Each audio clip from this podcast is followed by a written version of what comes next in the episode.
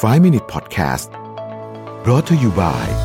สีจัน Skin Moisture Burst Series ตุนน้ำลึกล็อกผิวชำนาน 72 ชั่วโมง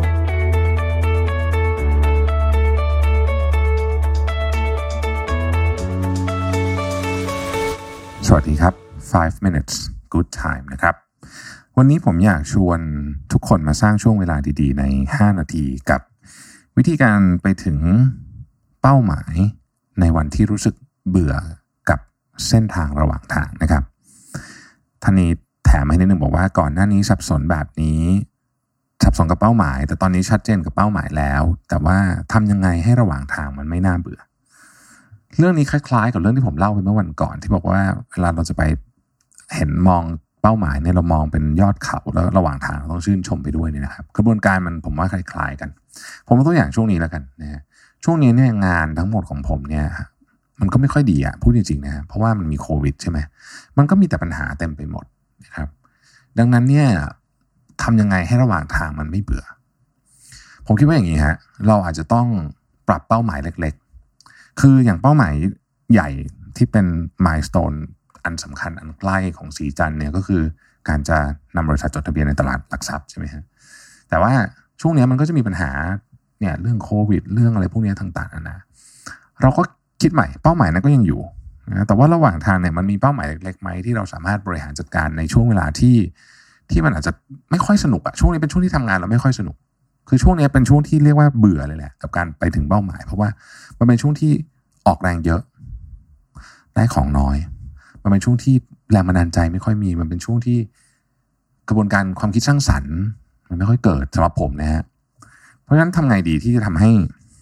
เรายังอยู่บนเส้นทางของการไปถึงเป้าหมาย แต่ไม่ทำให้มันเบื่อจนเกินไป ผมถามคำถามนี้กับตัวเองเหมือนกันแล้วผมก็บอกว่า เราต้องปรับยุทธศาสตร์ย่อยๆ คือคือระหว่างทางอะเป้าหมายมันมีต้องมียุทธศาสตร์ย่อยๆเต็มไปหมดใช่ไหมครับ ช่วงนี้ถ้าการฝืนดันของออกมากเกินไป มันยาก เพราะว่ากำลังซื้อของคนไทยเองก็ลดลงไปเยอะนะฮะการซื้ออะไรก็ไม่ค่อยสะดวก ไปห้างก็ติดเคอร์ฟิวเลิกงานทุ่มหนึ่งก็ต้องกลับบ้านแล้ว เพราะว่าไปห้างก็ไม่ทันห้างปิดเพราะฉะนั้นกำลังซื้อมันหายไปเรายังเปลี่ยน infrastructure ทั้งหมดไปที่อื่นแน่นอนยังไม่ได้นะครับหรือเราไม่ควรจะเปลี่ยนด้วยซ้ำบางทีมันอาจจะมีสิ่งที่เป็นชั่วคราวอยู่ แล้วก็เดี๋ยวมันก็จะกลับมาดีขึ้นบางอย่างกำลังซื้อต่างประเทศก็ก็กลับมาแต่ก็ยังไม่ได้ดีมากนักคำถามคือแล้วเราจะทำยังไงดี เราจะดันทุรังในวิกฤต ที่มีร้อยปีมีครั้งหนึ่งแบบนี้ แล้วก็พยายามจะขายของให้ได้ ก็อาจจะต้องทำเป็นบางสินค้า แต่ในจำนวนส่วนใหญ่เนี่ยบางทีการขยับช้าๆในตอนนี้ระมัดระวังตัวอาจจะดีกว่า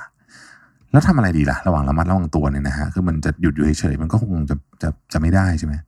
เราก็เวลาเนี้ยไปทำในสิ่งที่เราควรจะทำแต่ว่าในเวลาปกติเราจะไม่ได้ทำเช่น การปรับปรุงกระบวนการเนี่ยนะฮะ นะฮะการปรับปรุง business model นะฮะการปรับปรุง business model ให้มันแข็งแรงขึ้น การทดสอบสมมติฐานต่างๆ หรือน้อยที่สุดเลยเนี่ยการดูแลพลังใจของทีมงาน